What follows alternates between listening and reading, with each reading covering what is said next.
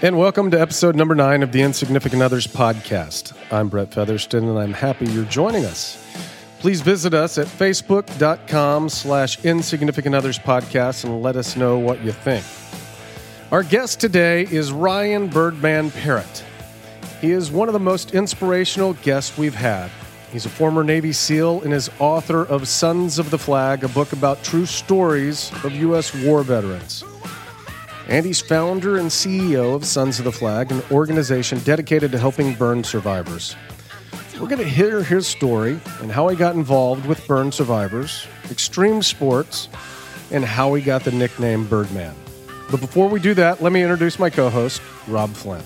Hey, Brett. Hey, Rob, how are you? Good to see you. Good to see you. It's been about, what, three weeks? Maybe, maybe a month?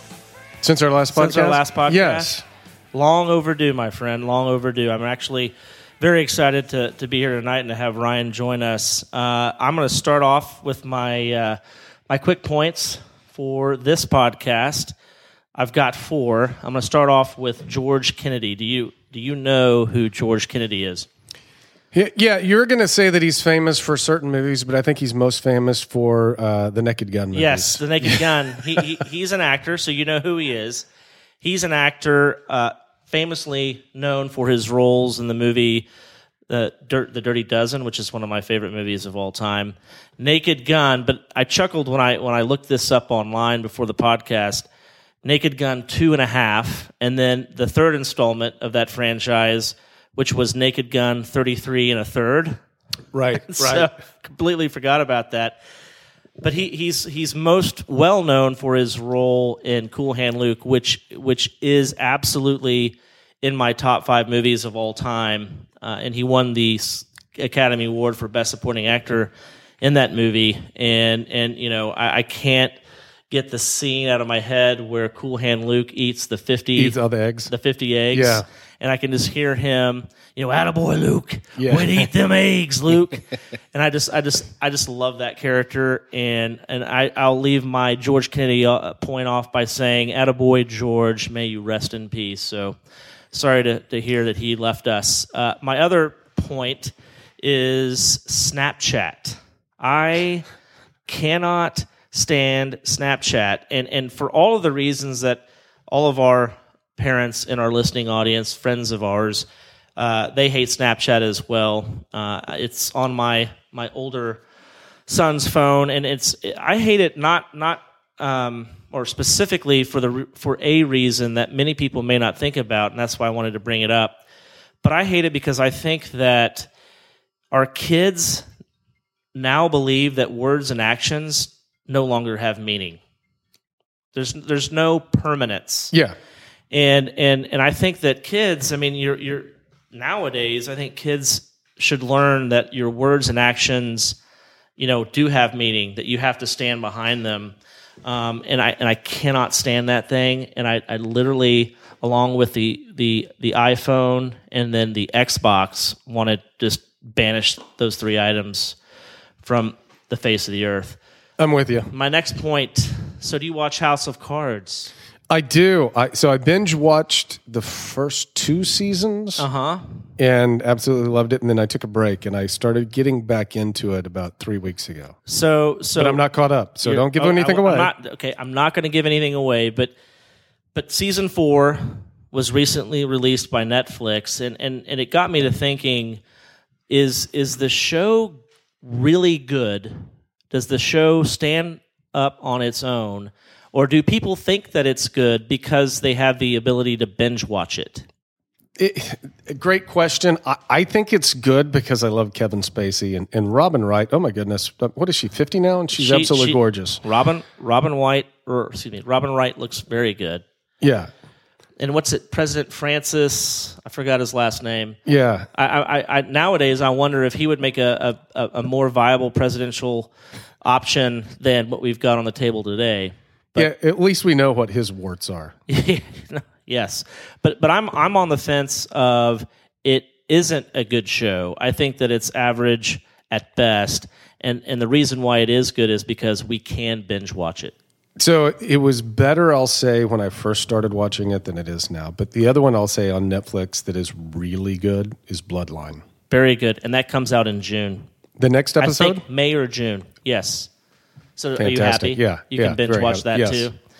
And then my last point is is what I call men playing games, and and by that uh, I, I I I'm going to exclude games or sports like golf or riding a bike, whether it's a road bike, bike or a mountain bike, or if you're a runner. But men playing games where there are teams involved and there's a score involved and there's a clear winner and a clear loser. So during spring break, which we were together Yep. with some of our friends uh, on spring break, we played beach volleyball. Now I know for some of the people in our listening audience who know us, that may be a very scary thought. and Yeah, I'm it, not- it wasn't not- two on two. It was four on it four. was four. We even played, I think, six on six. But but that was a blast. We had fun. I thought that that the, the quality of play was was much better than than I expected was- going into it. I thought it was. No, my expectations were very low. I and- thought it was we- great. We excelled. But after but after every uh, team competition, if you will, when we were all in the water talking, there wasn't one person who didn't say, "Wow, that was fun. Yeah. Why don't we do that more often?" Talking about where we are in our station in life. You know, why don't we play softball? Why don't Yeah. we? Why don't we get you know some kind of a full court basketball team revved up? And I- and I completely agree. Beca- because the other topic when we got in the ocean to cool off was I couldn't believe this morning how sore my shoulder Yeah, was. that was the day. That was the day after. But we played for like three days, yeah. which was great. So, so I think I think my call to action uh, to our listening audience is if if you're a middle aged man.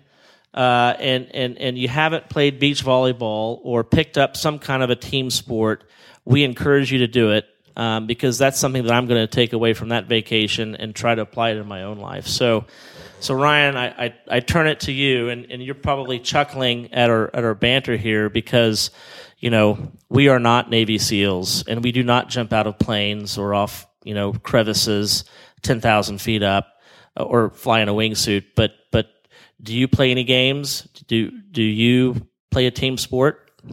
That's funny. Uh, we actually in the teams played a lot of volleyball. Okay. So I actually dig it. I think it's really cool.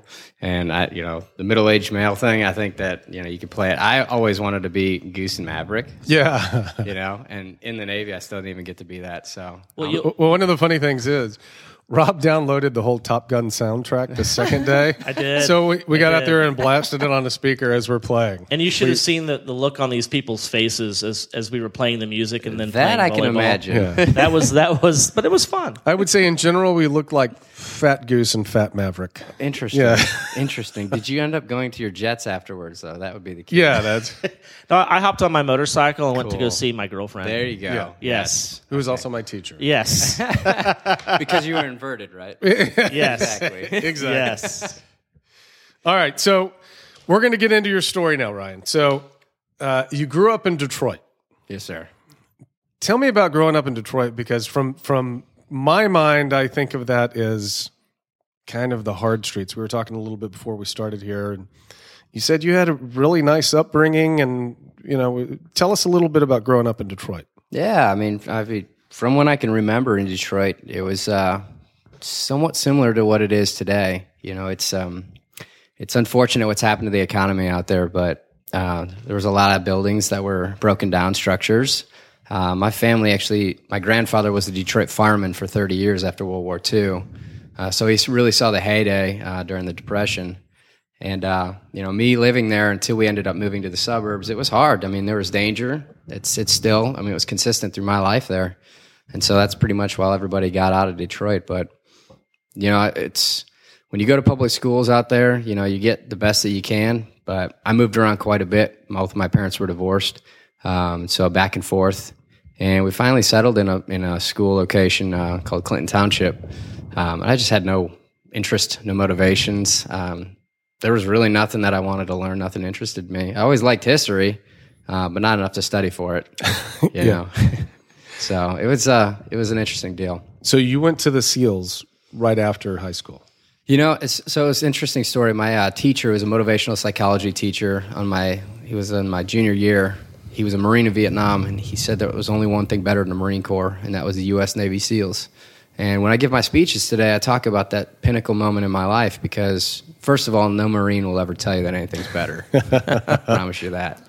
And uh, number two, you know, I believe that teachers not only speak to the entire class, but they speak individually uh, so that they can really segregate students like myself to, uh, you know, kick butt. And so I listened to him that day, and I was so riveted by what he said. Now, of course, he made it sound like Navy SEALs live on the moon and they breathe water, which I assure you we do.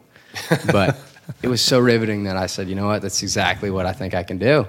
Uh, no track record of proving I could, but I stayed after class, asked him some questions, and uh, the only thing that we really had back then to really learn about the community was a Reader's Digest magazine, a couple pages long that talked about the toughest school. So I read it and I was completely drawn to it. That was everything for me. So that, that little flip just turned right on and I was in. And so, you know, 9 11 was really the precursor to getting me going, though. 9 uh, 11 happened right after that. And so that's it. I'm doing this. And so, you know, went over to the recruiter station, tried to sign up, was too young. Um, my dad actually had to help me go sign up. And then I had to finish school because in order to get in the military, you have to have a diploma or GED. Yeah. And so, but I got myself, uh, got my accolade my uh, academics up enough to graduate. Actually finished off on the honor roll, go figure. And then, uh, As it's the way you finish. yeah, You finally had motivation. finally got it. I was like, Yeah. well, there's got to be something there. And uh, yeah, got into the Navy, and there we go. Now, talk a little bit. You, you said something earlier uh, before we started recording here about people don't become Navy SEALs. You're born a Navy SEAL. It's, y- You've always had it. Do you think that drive was always in you? It just had to be the SEALs to bring it out? I think so. Yeah, I- in fact, I know so. You know, it's when I played sports on a team, and that's the big thing is most SEALs, if not all, because I haven't asked every single one, but the majority of the SEALs, we were born to be on teams. We love being part of a team because we know that it takes a team to win, and so we love that part of it. Um, in when I played competitive sports, mostly mine was ice hockey, Michigan. You know, D town, we got Detroit Red Yeah. Wings. Um, that was it for me. When I was part of a team, I tried my best every single game. Wasn't the best hockey player, but I sure thought I was because I played that hard. And uh, when I just converted that over to the SEAL teams, but joining the team really it just gives you this understanding that you know I was born to be here. You know, it's you don't show up and get the certificate. Congratulations, you're a Navy SEAL. You walk in the door, Navy SEAL. They're just going to give you a certificate at the end of the day, pat you on the back, say, "Hey, show up to your SEAL team." But you were already born a SEAL. I mean, it's a mentality thing. Right. Yeah. So let, us give let's give our audience some context here because you you uh, went through basic training, right? Correct. And then you then you went to Bud School uh, or BUD/S training, excuse me. Uh, and how old were you at the time that you you got to BUD/S? So I went to SEAL training at 20 years old. Twenty, and then and then you know, what's what's the average you know age of of your fellow uh, SEALs who show up? Uh, When I went through training. the program, I heard that the average age was about 24, 25. okay, Um, but I mean, I so you were you were you were one of the younger yeah, that by far. people amongst your peers. That's right. Okay, that's amazing. Yeah, it's. I mean, I, I I attribute a lot of making it through the program because I was too young and too dumb to know better. True. Yeah, so I just followed the lead. Yeah, yeah. that can help you. Yeah. So you were a SEAL for eight years. Is that two enlistments and deployments? What I mean, what's the proper terminology, or is Correct. that the normal? Yeah, so you do a four year enlistment to start, and then you re up for another four. Um, in the Okay. Navy, in the SEAL teams, it's a little different, you know. So you basically have to sign a certain commitment upon making it, and so you know it's just if you sign your commitment, we had another two years left on mine. So to sign up again, it would have been an eight year deal. So the reason I did eight is because I just had too much fun with four. You know, Yeah. I couldn't stop. So in that eight years, you were in Iraq most of the time on your deployments, plus some other areas. That's correct. Yeah, Iraq was our primary mission.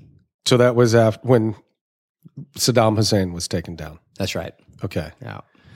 And in 2005, you were riding in a Humvee. Tell tell us about this. Sure.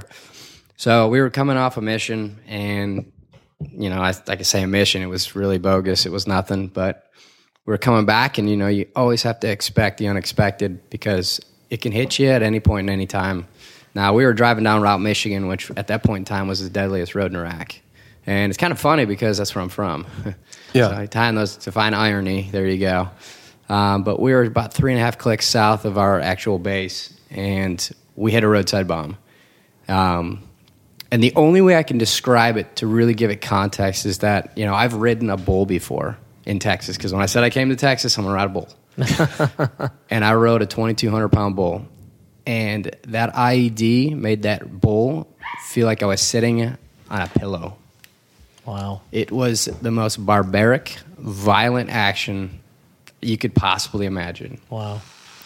And it's not just a boom, but what comes with the boom is the fact that there is frag spewing out in every direction. There is a complete fireball taking over the cockpit. The front end of the Hummer was completely decimated and lifted off. It was complete night too.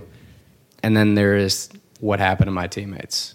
Yeah. There's dust everywhere. There's sand. It's Iraq. You just don't know. Where are my guys? Now, where where were you in the Humvee at the time that the IED went off? So I was in the turret in the top part. I was the gunner. And so there were five of us in the Hummer, and I was lucky. Um, I took the path of least resistance, so when it blew us up, it blew me straight out of the turret, and that's how I got my nickname Birdman. Was going for a flight. Wow. Um, there is speculation as to how far I went. You know, sometimes to some of my buddies, I'll say I went a thousand feet or so and landed Yeah. on my feet. But ultimately, blew me up over the top of it and then onto the ground. And you know, it takes you a second to get your composure back because it. I mean, it rattled our chain.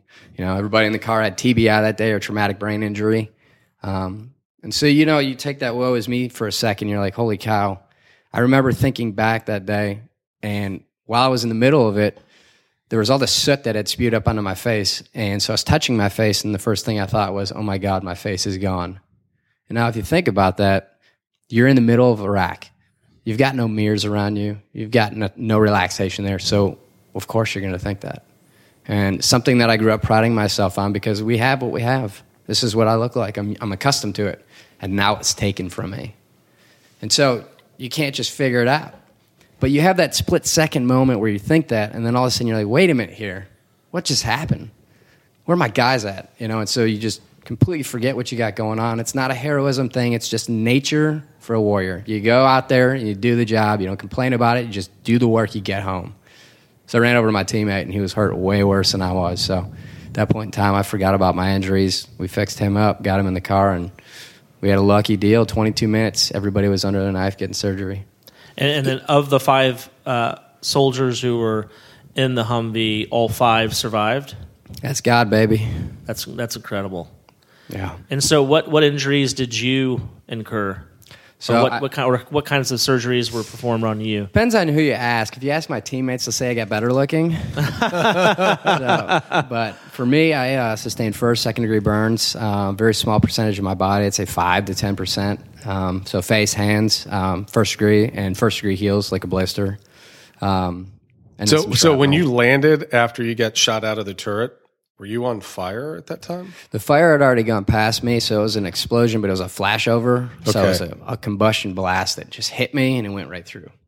Wow. So, but I was lucky because, like I said, I took the path of least resistance. Everybody else in the Hummer was stuck in there and they had to get out, so they mm. got engulfed. Mm. Yeah. Mm. Unbelievable. So, help me understand IEDs because I've heard that term a lot. It- was this like something that uh, some Iraqi made and just stuck in the ground and you roll over it and it goes off, or do they have to detonate it? How does that work? Yeah, so back in the back in I say back in the day in 05, which was back in the day for this war, which is crazy to think about. Um, they are they they'd make them out of the stuff called they we called it HME, homemade explosives. And so anything they could get their hands on to make something that would blow us up, they were going to do it. Uh, problem is they're not scientists; they're actually morons. And so when they build this stuff, they build it every which way, and nine times out of ten, it doesn't even go off. Or if it goes off, it goes off 500 feet in front of you. So you're just laughing when you see this explosion. You drive right through it. Um, and sometimes they'll get lucky. The reason that we all survived and lived through this thing was because they screwed up on building it. See, it went low order. Uh, our EOD guys, which are explosive ordnance disposal guys, they actually told us that because they found fragmentation of the explosion, that that means it went low order, didn't hit its potency, its max potency. So had it had been built right, who knows what the outcome would have been. But Right. hey, I'm not. I, good on them for screwing up. Yeah, Right. We're back in the game. Wow. So when when you uh, went through that ordeal, um, and as you were recovering, was that the, the the time during which you decided to leave military active duty, or did you stay in after that? So yeah, I stayed in. and I did a couple more deployments to Iraq after that. Wow, I just I didn't know that. Yeah. So I mean, I just like I said, I was having too much fun. You know, I still have all my fingers, toes, and all that. And once they had hit me, and I was like, they got one on me, I got to get one on them at minimum. So I, mean, I can understand that. Could you have had the opportunity to to walk away after that, or are you still bound to, you know, the the term of the agreement that you had signed to serve? yeah, I'd still have to fulfill the obligation. You obligation. still would have, but you could have you could have done it stateside, or no? Oh yeah, sure. Okay. Yeah. Which uh, where I'm getting to is that that you you know obviously it's it's amazing, you know, and you're not alone, but you're one of them. The the the the heroism and the bravery of, of folks like you who who experience something as traumatic as that, but then instead of saying I want to take it easy, you know, stateside, I want to go back over there and and and get mine. So that's, Well. that's incredible. I appreciate you saying that. You know, it's one thing that people don't understand who haven't been over to Iraq is that it was a lot more simplex for us. You Yeah. know, it's I don't know, it's different for guys like us who join and do that specific job, but when you're over there, you're on one mission. You don't have to deal with emails. You don't have to deal with, you know, phone calls and text messages. When you're talking about Snapchat earlier, I don't even know what Snapchat is. That's a good thing. Yes, I, I just hearing you talk about it, I'm not. I'm not going to do it. But uh, we didn't have those things, and and life is so much simpler over there because all you're focusing on is making sure your guys are okay and you're doing your job that you went over there to do. Yeah. So you don't have to worry about all the bull crap like we have here. You know, I, I remember seeing a TV one time and they were showing stuff on whoever it was, Tom Cruise or somebody famous, and I'm like, who cares? Right. And we went back to our job and we didn't focus on this stuff. We come back here and it's just like, wow, it was so much easier over there. Yeah, we do have those times where it's rough. Yeah. But nine times out of ten for you know a unit like ours, it's just too much fun. I mean that. So in, in 05, you were over there with Chris Kyle, the American Sniper book, movie, and everything. When you were with him, was he the legend at that time that he became later? You know, ever since I had joined the community, because he was in before me, um, I'd heard about his name. Um, his platoon was there, and when we had come into country, uh, we just did like a um, what they call a turnover, and so they were getting ready to leave. We were just incoming, so we do, you know, we just meet up, hang out um, on base and that, and yeah, I got some time with him. I was sitting there with him. He didn't have, you know, the list of accolades he has now, um, but he was still a legend then. I mean, he still had this, you know, I don't know, draw to him. He had this aura about him, and I'll tell you what, he was a lot skinnier. He was still he was still Texan and still chewing his tobacco, and you know, he's quiet and humble. And uh, yeah, it's just cool. But I mean, unique thing about the community is, you know, you hear about certain guys, you know, because of their their their list of accolades, but there are so many of those, not just in our community, but in the military. That and that's what I'm lucky. That's just the luckiest thing I've ever been is I get to meet these guys and these heroes, and not only see these heroes in action, but call them my brothers. Uh, there are many of them that you'll never hear their stories, you'll never know what they did, and they're still up to that same level. But they're just silent professionals that do their job, and it's really cool. Yeah. So are you are you frustrated with the direction of where uh, the war is heading? Um, you know, what are your thoughts? And I don't want to you know make this a political commentary unless you want to make it that. But you know what I mean. You you you've you've sacrificed. You've spent time over there. You understand the the environment. What what are you? What are your thoughts on where we're heading? Yeah, it's uh so I'm very frustrated. Um, we worked really hard over there, and I say we as the United States military, we worked really hard over there, and we lost a lot of our brothers and sisters over there. And to give it all up and to let it get taken taken back over by bad guys, uh, it's just unacceptable. You know, you know. Bottom line is we need stronger leadership that supports us getting in there, doing the job, and then coming home. Yeah. And so, if we're going to go over there, we need to make as big of an impact as we can in a short period of time and then write it off. And if we're not going to play that game, then we might as well not be there. I, I just I worry that we're going to go over there and there's going to be hesitation while over there, and it ends up getting more people killed. Mm-hmm. You know, we are trained to do one job, and we should be able to do it. In, your opinion, do you think that, let's say we went over there with the force um, that that that you you would like to see, um, and we we gain greater control? Do you think the the the, the peoples of let's say Iraq or even Afghanistan um, are capable uh, of of establishing a government that that the United States of America would like to see there? Is On their it within own? them? No, I mean, but we have every single place we've ever gone to for a conflict or war, we've never just completely left. No, sure. I mean, so we're always there. We have a contingency there, so they always know, don't screw with us, don't screw this up. You've been given a grace here. yeah. You know, let's do it right now. But we've never completely left. And so, you know, leaving a contingency there and liaisons to actually help them build that over time is an absolute goal. Okay. I mean, that would be the smarter, and that would have been the ultimate outcome. And that's just me, Joe Schmo, operator who failed every subject in school from Detroit, Michigan, who says that. You figure that You're these not Joe Schmo. You, Yeah. You've you've earned the right to to, to say whatever you want. For Wow, sure. So- I appreciate it. We're Joe Schmoes. Yeah, that's why we're the insignificant others. That's, uh, So so, what brought you to Texas after your deployments? I heard this was the Patriot state of shooting stuff. There you go. I came here. It- it is. So, so you get back over here. Now, was did the book Sons of the Flag come before the organization? No. So the organization came first. So what? Because I want to talk about the book because the, the the little bit I know about it, it it's it's fascinating to me, and uh, I'll share a story about that later. But um, what got you? Uh, what made you decide you wanted to help burn victims? So when I moved to Dallas, Texas, I had an initial meeting with an Army Ranger. Uh, we were just a bunch of different veterans who were sitting in a room shooting the shit. And from that moment, when talking with all these guys, I noticed his injuries. And it had been an injury that I'd really never seen up close and personal after the fact. And he was severely burned.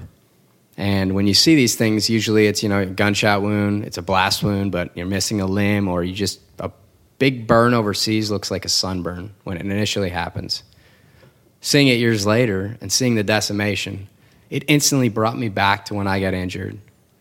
And I thought about it and I was like, my God, that's horrific. Like that's it. That, that poor guy, that, that poor guy has been injured. And I was like, surely with the advancements in prosthetics, there's something for these guys who get burned. And so I point blank asked him, hey, what are they doing for you guys today? And he had told me a little bit of his story. Said he'd been through three dozen surgeries already. Uh, that's where he currently stood, and that is as good as it gets for him.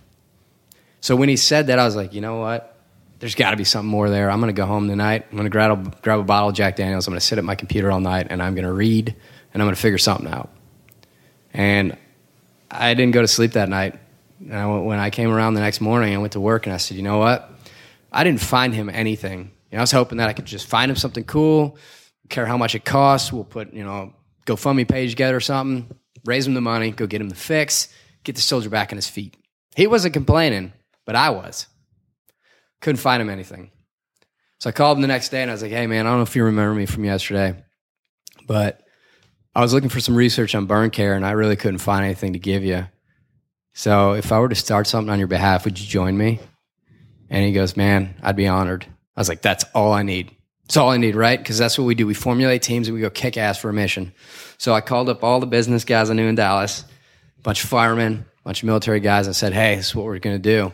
We're going to start an org to help burn patients out. Don't know what it looks like. Don't even know the first thing about business, but I know how to get things done. I'll figure it out. Who's with me? And everybody raised their hand. So January 2012, we initially started Sons of the Flag to be the resource for burn survivors.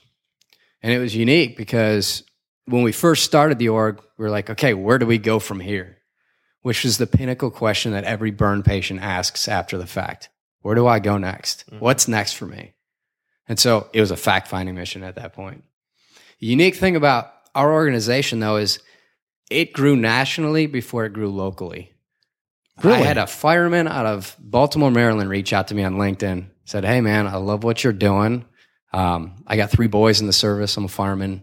I love to be involved. I was like, Roger that, bro. Let's do it. And so we And, initially, and that's the other thing too. It's first responders in addition to uh, Veterans. veterans. yeah. So right. Sons of the Flag actually tailors to all burn patients. Okay. So it's military, first responder, civilian, both pediatric and adult. Okay, Mm-hmm. so that's a that's a, a wide net. It's a wide, but it's a very niche injury. No, absolutely. Yeah. and it's a burn is a burn. Yeah. No matter what we, imp, you know, however we implement help, it's going to trickle to everybody. So it's important that we just cover down on the mass. Yeah, I was surprised that uh, at the numbers in the USA, about four hundred and fifty thousand people a year suffer from burn injuries. That's right. That's amazing. And that can be every degree. So you got about 40, so what they statistically say, about 40,000 people out of that that receive lifelong treatment, third degree and worse, that will be with a doctor for the rest of their life. And that's what's unique to me about it is first and second degree burns heal. Third degree and worse need tending.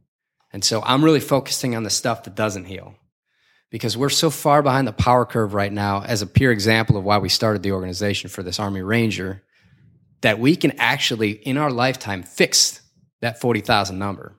That's a tangible number. So our organization set up to do a multiple of things, but our primary mission is to uh, hire these doctors, they're fellows. So they're in their residency to actually implement research and development and forward the patient care. And so it's a fraction of the cost of what research and development would normally cost. And so we've been very fortunate. We started our first fellow at Harvard, um, smashing job. And then our second fellow is at UT Southwestern Parkland in Dallas, Texas. And now we're being asked by four different burn units to do a fellow. So it's just exponentially growing. that's incredible. That's The more doctors we hire, the more patients we're going to fix out of that 40,000. That's that's wonderful. And and so after starting the organization, you wrote a book, Sons of the Flag. I did. Tell us a little bit about that book. So, you know, the Sons of the Flag, the name is actually a poem written in World War One based off the Civil War. It talks about the North and the South fighting against each other, and at the end of the day, coming together as one, the USA. And I think that's really cool because, you know, that's what we are in the military. We're from all over the country, north, south, east, west, and we come together as one to do one mission. And it's such a powerful name. And that's what we do at our organization. We bring doctors and patients together from all around the country.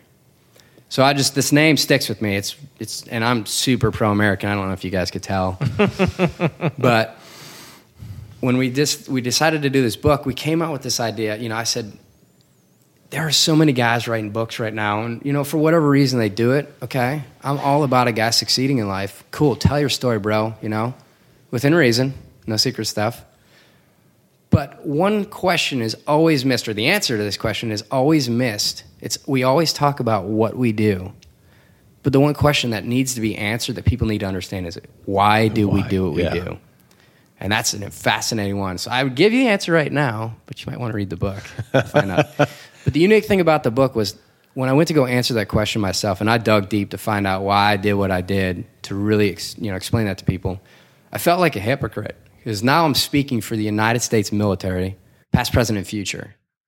So I'm not the only one who can answer that question. So then I was on a hunt to recruit, and I recruited a soldier from every war from World War II to present day. So it goes all the way back to World War II, one soldier by one soldier telling us why they did what they did in service. And one thing that I really wanted to touch on was the New York firefighters. During 9 11, those guys were at war. I mean, a war that we can't even fathom.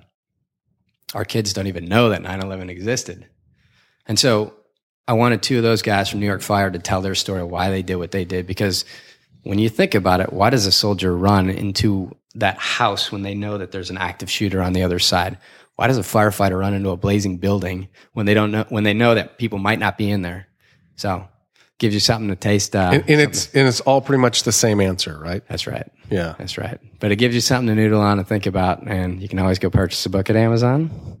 They're out there for $500. it's called Sons of the Flag, but Sons of the Flag available on Amazon. So you were talking about World War II, and I know you did a uh, an event with uh, a skydiving event with veterans, with some World War II veterans. I was at uh, oh, this is probably seven eight years ago. It was at LaGuardia Airport in New York, and it was weird because it, it wasn't normal security. They had so if you've been out to welcome the uh, veterans in out at DFW, you've got all these bikers out there that are there every single time I've done it, and they had all these bikers in LaGuardia Airport, and they had this whole table set up with treats and snacks and stuff. American Airlines actually chartered a jet for Medal of Honor winners to go down to DC. I think it was close to Memorial Day weekend, and they they said on the announcement said instead of just our normal boarding procedure, we're going to call everybody up by name. And so the vast majority, this is you know several years ago, so there there haven't been that many recent Medal of Honor winners since Obama's gotten into office. There's been three or four more, but before that, there was a huge gap. And you see these little old men. Most of them are from World War II, a few from Vietnam, with the the blue ribbon and the medal around, and they walk up, and it it brought me to tears right there, and the whole place is clapping. It's unbelievable, but when you were skydiving with these World War II veterans, what was that like?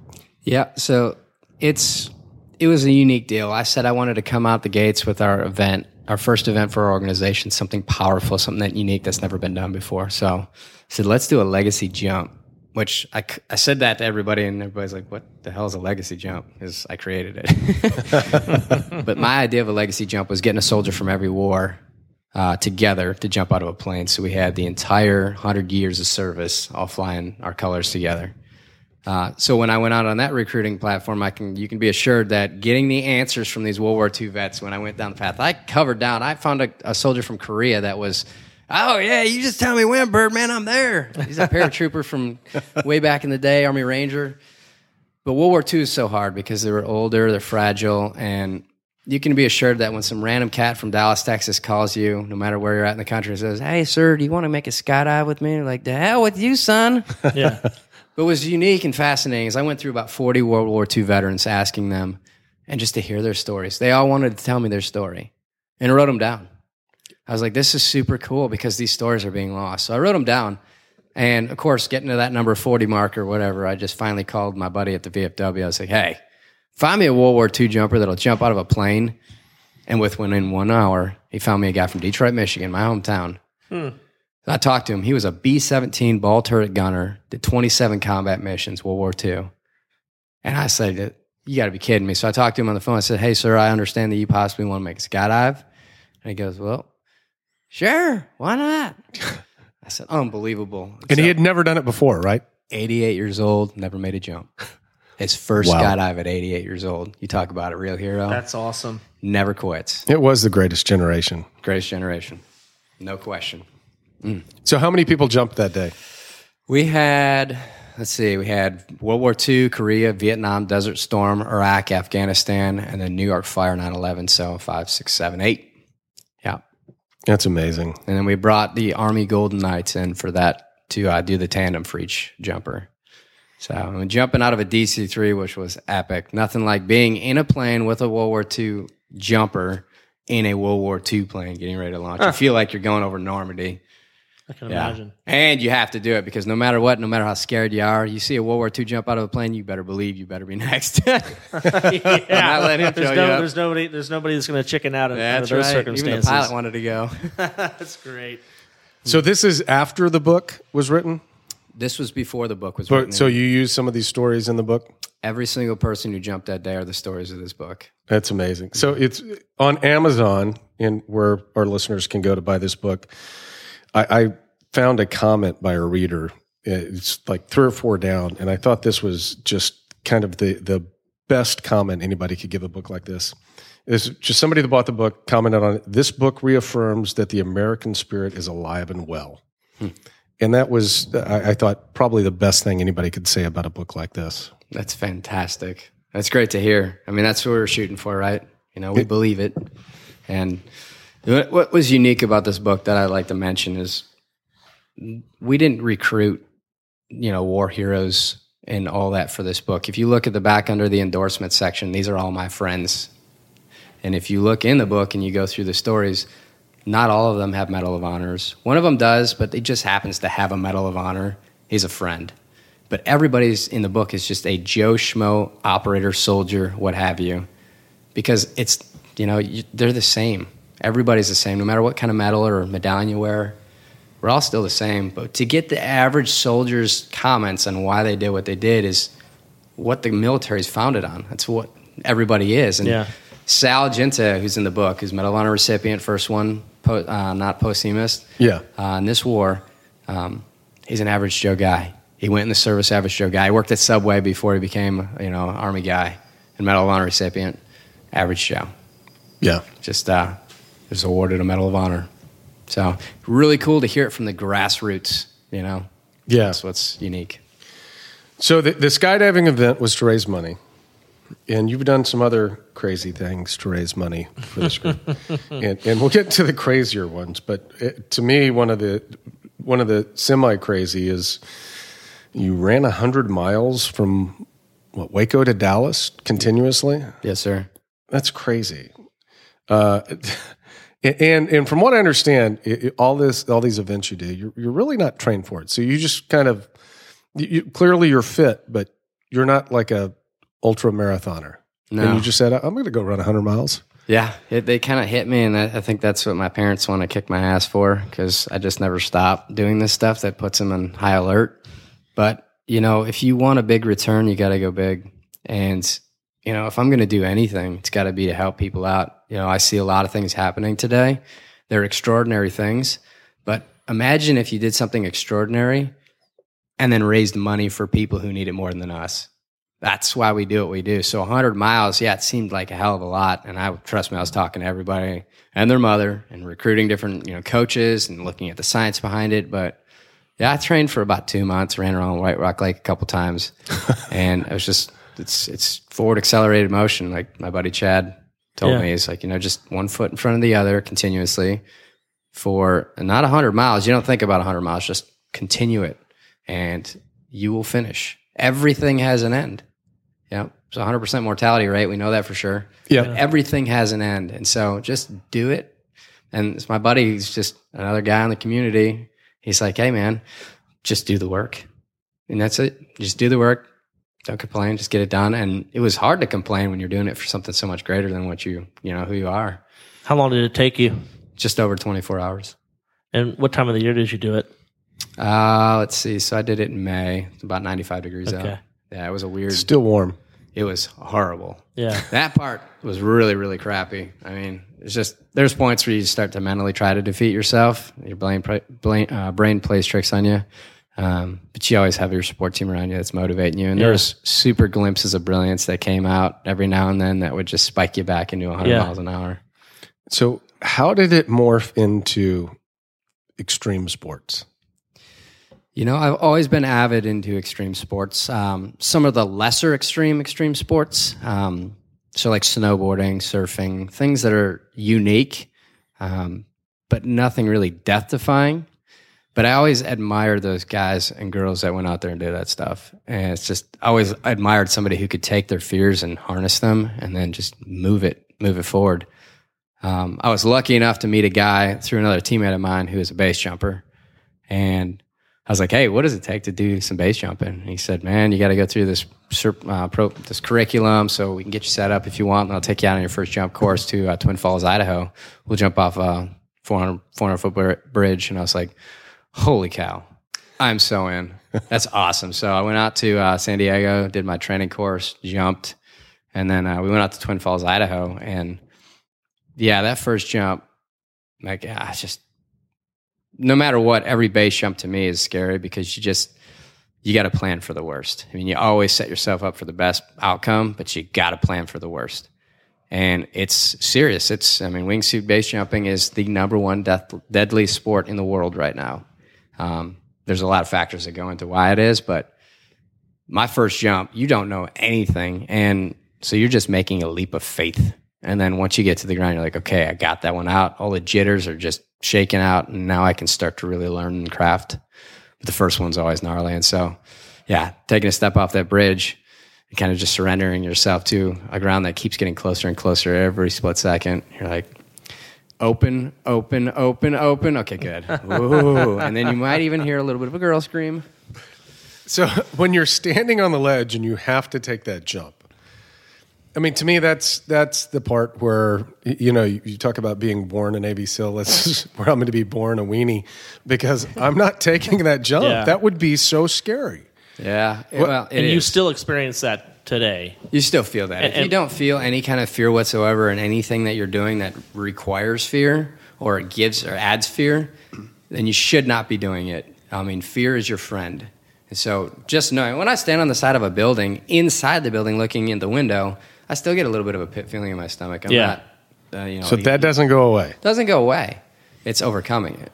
It's Yeah. being able to deal with it and then push it to the side and get through it. That's the key. And so one of my uh, coaches actually says it's the most primal thing that you can do is jumping off an inanimate object. And after doing it, I was like, "You're right. you are so right." Yeah. How many base jumps have you done to date? Since the beginning of this project uh, that we started uh, base jumping, I've got almost sixty now. Wow. So all around the world. And and w- in y- you've jumped off buildings. Uh, building. So yep. Uh, so base jumping stands for four different things, and there's so it's uh, building, antenna, span, bridge, and earth. Yes. And then there's obviously another one. There's O for other, which would be like a hot air balloon. um, Okay. different makeshifts. So yeah, I've jumped. I haven't jumped all of the objects yet. Have you owed yet? Uh, I did the I did the hot air balloon. Yeah, and it was wild. Okay. Yeah, and Okay. then we went to Switzerland and uh, did the uh, Earth, and we jumped the Eiger the last day we were there, which is you know, over ten thousand feet. It's just an absolute epic base jump, and yeah, I mean it's just overdrive of emotions. Um, and so that's the cool thing about the sport is you got to man up and do it because it's an individual sport. But we did a four way jump, so all of us jumped together same time. So at least if it's an individual sport and you have to pay the man if you screw up, Yeah. at least you're going with your brothers. yeah. Yeah. So, at what point did you start doing the wingsuit? Uh, not too long ago, actually. Um, so, you know, it's a progression thing in the sport. So, you always want to just study your craft and get better. And you don't want to accelerate through the sport too fast. Uh, that's where you get a lot of these uh, fatalities. People just want to jump in too quick and they want to get into wingsuit flying when they haven't even perf- you know, perfected their skydiving. Um, there's just a multiple things that happen. So, really respecting the sport knowing that someday you'll get to it, but just take your time and understand and hone your craft. Uh, I went out to San Diego. Uh, my coach is Yo Yo, a German crazy guy, uh, fine wingsuit pilot, just absolute extraordinary teacher. And uh, yeah, it's for me. I'm very good at screwing things up to the highest level when I do. I don't just screw it up a little bit where you just don't even think about it twice. I will always remember my first wingsuit jump because it was an absolute mess. If you took, if you could have taken a crumpled piece of paper and thrown it out of a plane, that's exactly what I looked like. I was all over the place. I was flapping, and you can see my coach Yo-Yo from his camera footage. He's just sitting there laughing, flying, as I'm just every I'm falling at an accelerated speed, and I'm picking up more speed, and I'm in a flat spin, and I'm vertic. I'm challenging all axis of turning. I mean, it was like, okay, this is totally not how I'm going out, right? Make it through eight years of war. And where did you do that first wingsuit? San Diego. In San Diego? Yeah. Wow. And uh, so we got to the ground, and I, of course, you know, obviously it was a successful jump. After that, I got back on point and started flying a little bit, and then pulled and landed on the ground, and was very, very thankful to be feet on the ground. And of course, then I see the big smile off my coach because he's like, "Well, how was that? You know, more exciting than me landing." He's like, "Tell me about that jump." What is what is the option if if you're out of control? You're you're you're new to this, right? You're you're you're in the bowl, the salad mixer, so to speak. Um, do you just get to an altitude where you just pull the chute and you give up? Yeah, I I mean, mean, what's what's the, what's the corrective measure when you're when you find yourself in that situation as a novice? So you don't want to. I mean, so you're you're a novice in wingsuit flying, but you're not a novice to the skydiving community. Yeah. And so you always have to revert back to your basics. And so you already have that. And with that level of jumps, you need a minimum 200 skydives in order to start base jumping or wingsuit flying. So you know how to deal with situations when they arise. You've been through some situations. Um, they always say arch, you know. So you have to close down the wingsuit because that's what's giving you the problems. So you have to close it down from any air that fills up inside of it, and then revert back to the basics. So you arch and you arch hard. You got to stay calm and collected. And So if you just are completely out of control and you just throw your parachute, there's a big chance you're going to have a real problem, a real malfunction. Yeah. So you really want to get yourself stable. I mean, number one thing is, you know, altitude awareness, stabilize, get it going again. Um, in whatever order. I mean, it's hard to really think through everything when you're spinning out of control on every axis. But that's exactly what I had to do. I had to close up my wingsuit because I knew that nothing was working, um, and just arch, and then just keep your head on a swivel, looking for okay, what's up, what's down, mm-hmm. and then all right, here we go. Let's level it out, check altitude, start down heading, fly. You know, just do what's working. Don't try to fight it, and then you know, get to the ground, reassess. And so, how did all this morph into the Bird's Eye View project? So, I've been running an organization, Sons of the Flag, for four years now, and we've been helping a lot of individuals, and it's been an epic journey. I mean, there's nothing like being able to help somebody who is in such desperate need of help. A burn is a severe injury that never goes away. And so being able to aid somebody who's been through that horrific injury is just, it's an overwhelming um, feeling um, of joy we had specifically helped an individual that we'd been working on for a while and we shared it with a lot of our friends we shared it on social media and we didn't get a lot of buzz off social media about helping this particular individual and i was really bummed about that you know because we helped him now it's not about re- seeking recognition but just sharing the fact that this organization is effective was right. a key a couple weeks after that, you know, I was asked by uh, some of my friends over at the Dallas Cowboys to do the Veterans Day uh, game coin repel. I uh, repelled a canine dog into the uh, stadium for uh, the game coin toss, and so we did. And the NFL ended up scooping it up, posting it on their social media, and within a couple minutes, we had over like a million likes or two million likes, something like that, something crazy. And while everybody was cheering, which I knew was going to be cool because nobody's really seen that, I was pretty pissed off because I'm like, you know what, this is so insignificant and not important I know it's cool to watch, but it's not nearly as important as helping somebody who's gone and fought for our country and needs our help while they're still suffering today and we're enjoying this. So I was really pissed off. And in that moment, I looked at it I said, okay, in one hand, I have a patient that we helped and a, right. and a charity. And in another hand, I have extreme sport that we just did that's viral. What if we combine the two and then turned it into a charity and raised a whole hell of a lot of money for organizations like ourselves and many others around the country? Bird's Eye View project was born. Extreme sports for extreme needs. Let's get viral videos going on crazy stuff we're doing. Let's take them through an epic journey, watching me struggle through it all because I am not a professional athlete. I am not a professional skydiver, base jumper, wingsuit pilot. But they're going to learn from a guy who's grassroots on how do you get into this sport? How do you do it? What is so hard about it? Every step of the way on this awesome adventure but the most important part about it is while it draws you in to see some extreme stuff, it really teaches you how to give back. And it gives you the attitude as to how you can give back. It shows you these different organizations that are vetted and approved. They're kicking ass out there, and they're all personal friends of mine. Right. You know, I chose this list of veteran or veteran and first responder charities because I know these people and I know they're doing great work. So we've been very fortunate. We have a lot of organizations, some local to Dallas and some that are national. Most of them have a national reach. Um, but all of them are effective. And how many of them are there? There are 11 charities. And so we were going at, we weren't sure what the number was going to be, but we kind of just said, hey, you know, we submitted the application. Anybody who wants to sign up, please do. We started having applications come in the door. And after approval processes, which were done offsite by a different group, um, we brought back 11 that we're, everybody felt comfortable with. And we're very thankful to have them all as partners. Can, can you name just just? I mean, I don't want to leave anybody out. If you can name all eleven, that's great. But just what what those charities are? You bet. So uh, we have Sons of the Flag, of course. Yes. Uh, I, I, happen to know the person who works there. Yeah, I heard he's a good guy. yeah, he's, he's, he's all right. Um, we've got Carry the Load, which is based out of Dallas, has a national presence. Um, we have the Adapt- Adaptive Training Foundation, which is also out of Dallas. Um, and all these are on the Bird's Eye View Project's website.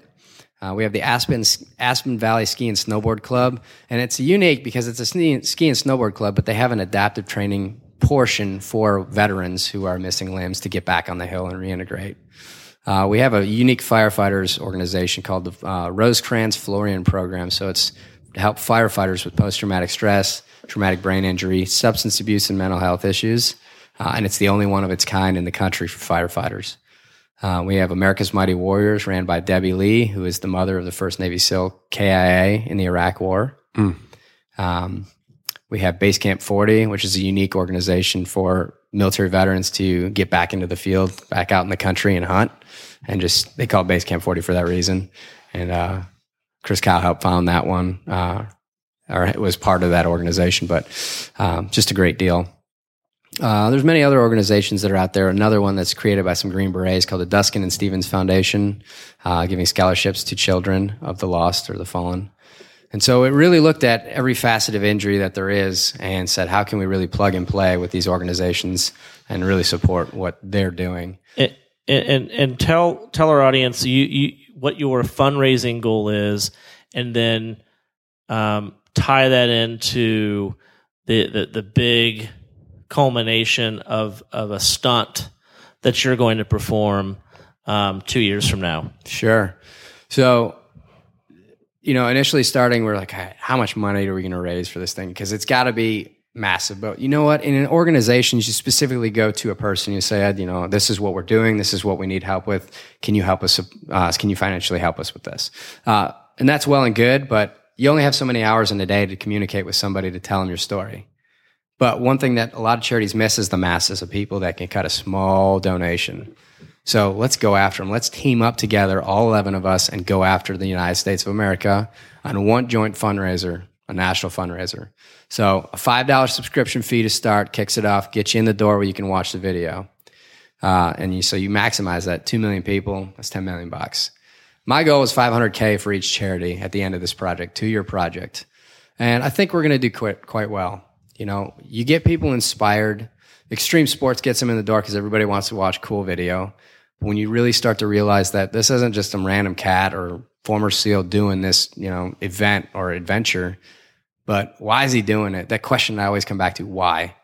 You know, there are so many people in this country right now that are both veteran and first responder that are struggling. And unfortunately, our government is not good enough to take care of them all. That's why our organizations exist.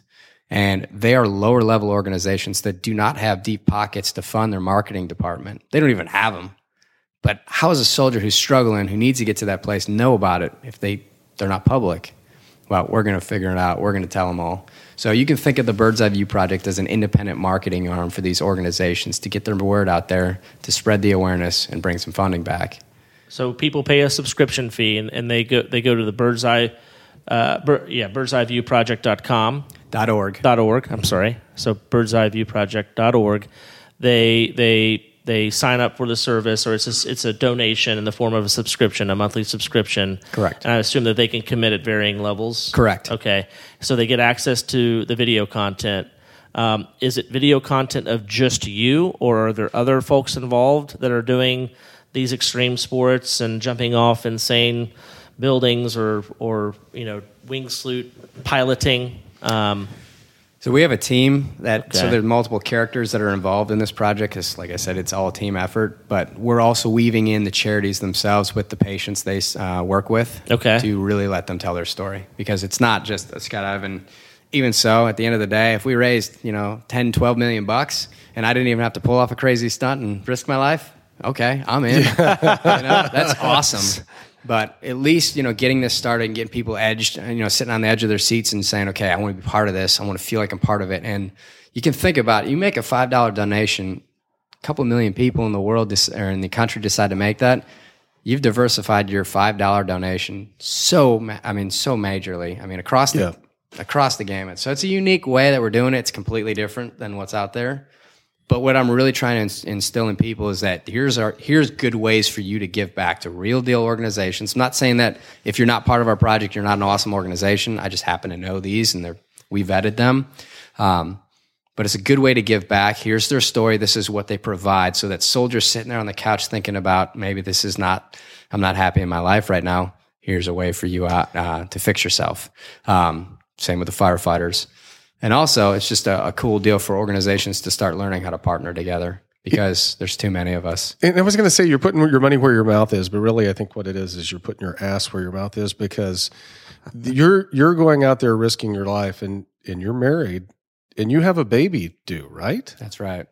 So there's a lot to lose, but you're going out and doing this for a great cause, and and and you know God bless you for doing it. Hopefully everything goes well. So so what what about this the stunt? I think that that's you know to the extent that you can share information about what you're going to attempt to pull off 2 years from now. What what can you share with our audience sure. about what that is and when that will occur?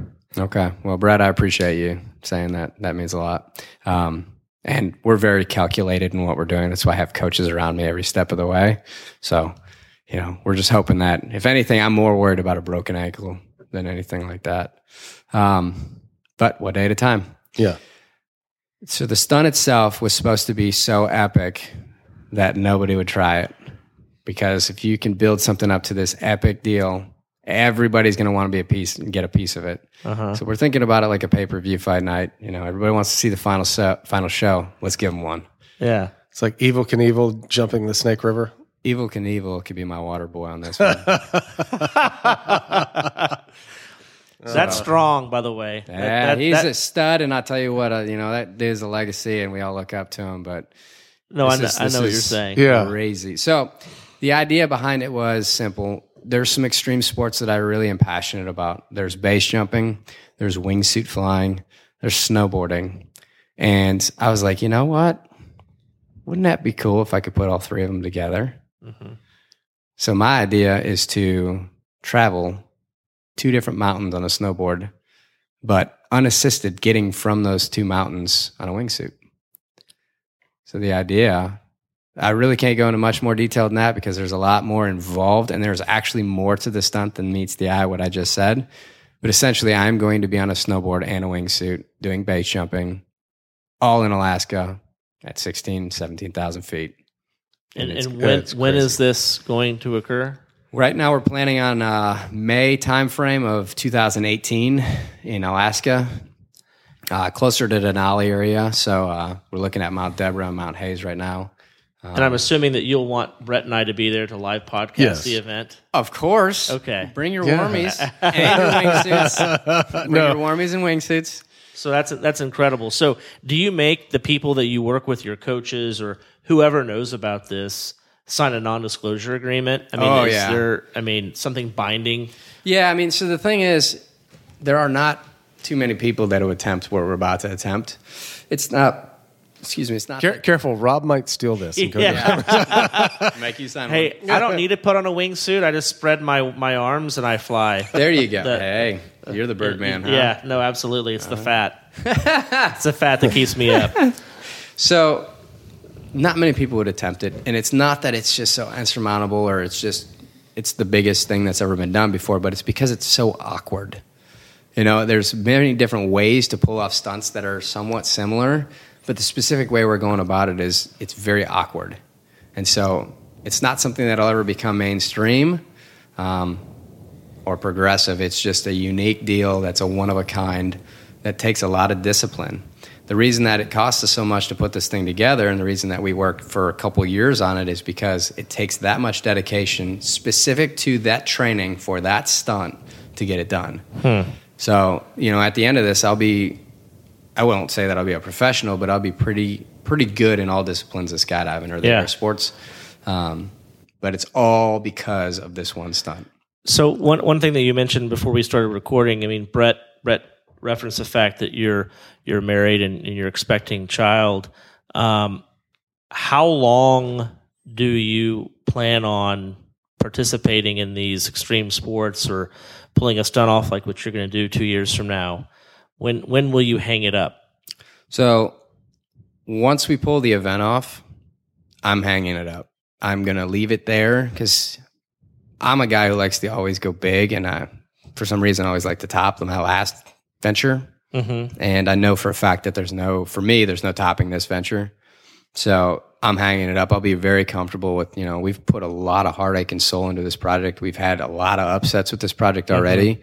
Um, so it is, you know, I'll feel really good going out with this one, no matter which way it ends up. I always think that we're going to end up crushing this thing. But no matter what, the end goal is not the stunt. The end goal is how much awareness can we bring to these organizations? Sure.